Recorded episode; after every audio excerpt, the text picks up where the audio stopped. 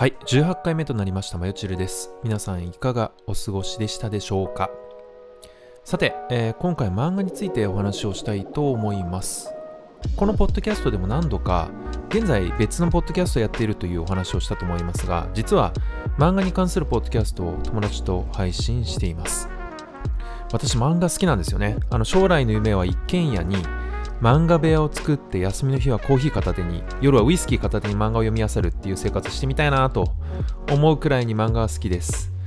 まあそうなんですがあのこの前もお話した通り引っ越しを今検討していて、まあ、都内のいくつかの土地を見ているんですがまあマンションもですね見ているんですけど、まあめちゃめちゃ高いですよね。あの漫画部屋を作るなんて都内では現実離れしてるなっていうふうに今だからこそ思いますが昔は、まあ、どこかに漫画部屋みたいなの作れたらいいな。まあそう考えると田舎の方に引っ越さなきゃいけないんですかね。まあちょっとそのあたりも今いろいろと検討しています。はい。今回このポッドキャスト漫画のポッドキャストをきっかけにさらに漫画熱が加速しまして実は毎週末 TSUTAYA に行っては新刊を購入したりレンタルで気になる漫画を借りる日が結構ついてます。まあ、改めて思うのですが毎週いろんな漫画出てますよね。この観光数ってすごいんですね。あのとてもじゃないですが追いつける気がしないです。かなり読んでる方だとは思うんですが、まあ、それでも全然追いつかないですね。なおこのコミック市場についてちょっと気になったのでどれぐらいの規模なんだろうと調べてみました。2021年時点でこのコミック市場のビジネス規模は6759億。そしてとあるデータを見たところ2019年くらいから販売金額はだいたい紙とデジタル同じくらいになってるんですよね。で2021年は圧倒的にもうデジタルの売り上げの方が大きくなってます。2022年のデータはまだ見れなかったんですが、まあ、今もほとんどデジタルになってるんでしょうね。うーんまあ個人的に考えても私も一部の漫画を Kindle で買っちゃってるので、まあ、そのデジタルの売り上げに貢献してる気がします。私あの前にご紹介した Galaxy Fold 言えてないですね。Galaxy Fold で、えー見ているんですがまあ、うん僕が古い人間なのかどうなのかわからないんですけどやっぱり漫画は紙の方が安心できるし癒される気がします。なんでかよくわかりません。まあ、仕事でデジタルにとっぷりハマっているのでというのもある気がしますが、まあ、紙に触れたいんですかね。そういえば Galaxy Fold のおかげで日々の日記もメモもデジタル化してしまっているので、まあ、ずっと使っていた紙の手帳も今使ってないですね。うんやっぱり時折使いたくなります。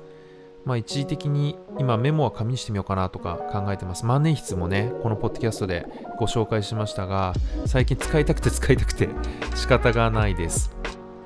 はい、さて話はそれましたが漫画の話に戻ろうと思います、えー実は一時仕事が忙しすぎてそしてスキルアップを焦るあまりにハマっていたゲームを中断して漫画も一切読まなくしてでできるだけ空いた時間を英語であったりビジネス系の YouTube を見たりあと本を読んだり、まあ、この本っていうのはビジネス書だったり、まあ、難しい本を読んだりというふうに、まあ、趣味から週末もできるだけ自分のスキルアップにということでシフトしていたんですがこれまあ最初は良かったものの結構僕はこだわる方で詰め込みすぎちゃったんですね。でその結果休日がなかなか落ち着かない日が続いてきちゃいました。どうもなんか休んだ気がしないなみたいなことが増えてくるように思います。でんなんどうなってんのかなというふうに考えてフラッと実はですねオリラジの中田さんが YouTube 大学ですかねでやっていたとある授業に限りある時間の使い方というのがあってこれあのオリバー・バークマンさんっていうのが書いたビジネス書ですね。これ結構有名です。僕もあの本屋で見たことあるんですが中身は見たことなかったので読んだことなかったのでこの中田さんの YouTube 大学でちょっと中身を聞いてみました。これ素晴らしいなと思ったのが生産性マインドからの解放っていうのが最初に出てくるんですね。これぐさっときました。まさに、まあ、皆さんも結構あのあると思うんですけど土日なんかしなきゃ自分にとって成長につながることをやらなきゃという脅迫観念が結構ありますよねと。で社会人特にあると思います。連休でもダラダラ過ごしちゃってせっかくの休みなのに何もできなかったということで罪悪感に悩まされてしまったりすることも結構あると思うんですよね。でもこの本に書いてあるのはとにかく気にしないこと。何も生産しなくていいと。意味のないことを始めること。そして自分にとって大事な人と過ごすこと。つまり一番いいのは大事な人と目標も生産性もない楽しいことをやることが最も生きがいに近い。そしてストレスをリリースする、えー、過ごし方になるという話なんですね。なんだろうこの言葉にすごく救われます。一度あの僕紙にですね完璧主義をやめるみたいなことを 紙に書いて自分の机の前に貼っていたんですけど、まあ、この言葉だけでも救われるように私はやっぱりこだわりすぎなんですよね。そして結構やっぱり昔から脅迫観念が強い気がするので何かをやらなきゃと思ったらなんかやりきるまでずっと自分を責め続けちゃうような性格なんで今回のこのあっちゃんの中田さんの YouTube 大学でこの話を聞いた時にすごくハッとしましたということで、えー、意図的にこの YouTube 大学を見てからですね、漫画を読み漁ることを始めました。で、そのタイミング、ちょうどいいタイミングで、その友人から漫画のポッドキャストやってみようよというふうに誘っていただいたので、まあ、これもすごくいい機会になったかなと思います。で、ゲームの方もできる限り時間を見つけて、意図的にやってみるようにしています。これあの、僕が大好きな古典ラジオ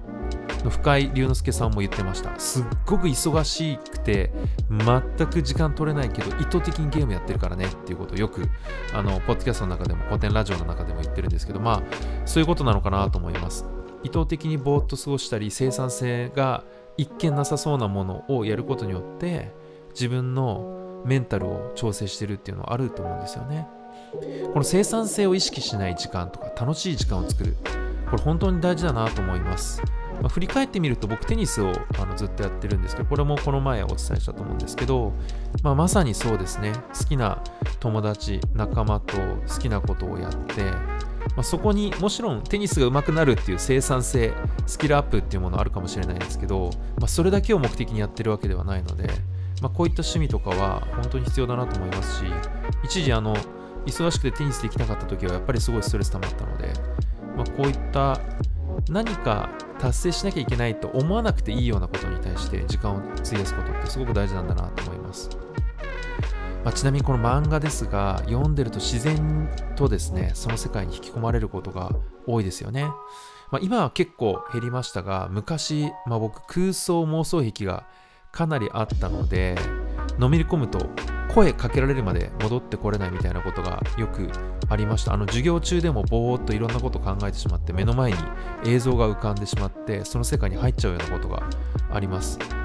なのであの、まあ、ちょっと脱線しますが YouTube でなんかとある動画音楽を聴くとなんか過去の自分の思い出に戻れるみたいなちょっと危ない動画とかがあるんですけどいろんな人があなんか前世に戻ったとか変な景色が見えたみたいなことを書いてコメントに書いてるような動画とかもあるんですけど、まあ、僕はかなり思い込みも強い方なので、まあ、その動画見ちゃうと本当に帰ってこれなくなってしまいそうで今あの興味はあるんですが見ないようにしています。はい。ちょっと脱線しましたが。はい。でまあ今の漫画本当にクオリティ高いですよね。でストーリーも絵のクオリティも、まあ、10年前とか20年前によく見ていた漫画と比較しても段違いに良くなっています。これどうやって描いてんだろうなっていうぐらいすごく細かい描写であったり絵の一つ一つや、えー、登場人物の表情もすごく豊かなんですよね。でやっぱりこう漫画界のレジェンドたちが残してくれた作品に影響を受けた若い人たちがこうやってどんどん良いものを作っていく。っていう流れができてると思うんですよね。読んでみると明らかにまあ誰々に影響を受けたんだろうなとかいう思うシーンとか描写があったりするんですよね。まあそこも含めて面白いなと思います。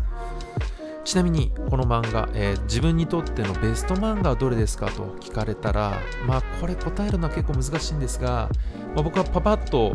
言っちゃうのが、まあ、頭に浮かぶのは荒川博夢先生の書かれた鋼の錬金術師。まあこれはすごく有名ですよね。ワンピースばりに仲間思いな、えー、登場人物が出てきて、まあ、名言がたくさんありますあの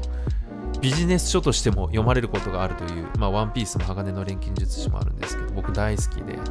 あと2つ目はジェンテ。これ知らない人多いと思うんですけど、小野夏目先生が書いた老紳士。メガネを老眼鏡をかけた老紳士しか働けないイタリア料理屋の話なんですね。これもものすごくあの絵のタッチも小野夏目先生少し変わってるんですけどストーリーもすごく面白いのでぜひ興味あれば読んでみてください。まあ、結うん、有名ではないので、なかなかあの探すのは大変かもしれないんですけど、ジェンテ、G-E-N-T-E ですかね。はい。ぜひ探してみてください。と、あと3つ目、まあ、3月のライオンですかね。これはもう大好きです。映画化もされていましたが、海野千佳先生が書かれた少年プロ将棋棋士の話ですね。いや、これは本当に面白いです。まあ、3月のライオンについて語ったら、1話取れちゃうぐらいあの僕は好きなんですが、まあ、中に出てくる料理、あとその心情の描写、あとはやっぱりその仲間っていうところがすごく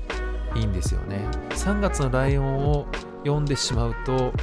どっちかというと佃の方とか門前仲町とか、まあ、あの東京駅に近い方の下町の方に住んでみたくなっちゃうぐらいあの絵もすごく綺麗ですし、まあ、雰囲気も良いんですよね、まあ、この3月のライオンすごく好きです。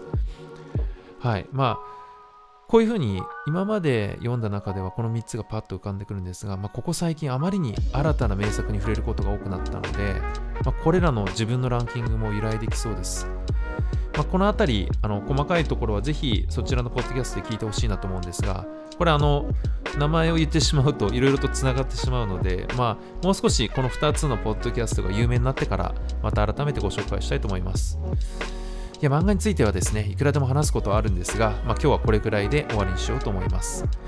はい、マヨチルはできるだけ週1回更新を目指してアップをしています。Twitter でもいろいろとつぶやいていますので、そちらもぜひご参考になさってください。えっと、マヨチル Twitter で検索すると出てきます。よろしくお願いします。はい、それでは最後まで今日もご視聴ありがとうございました。また次回お願いします。さようなら。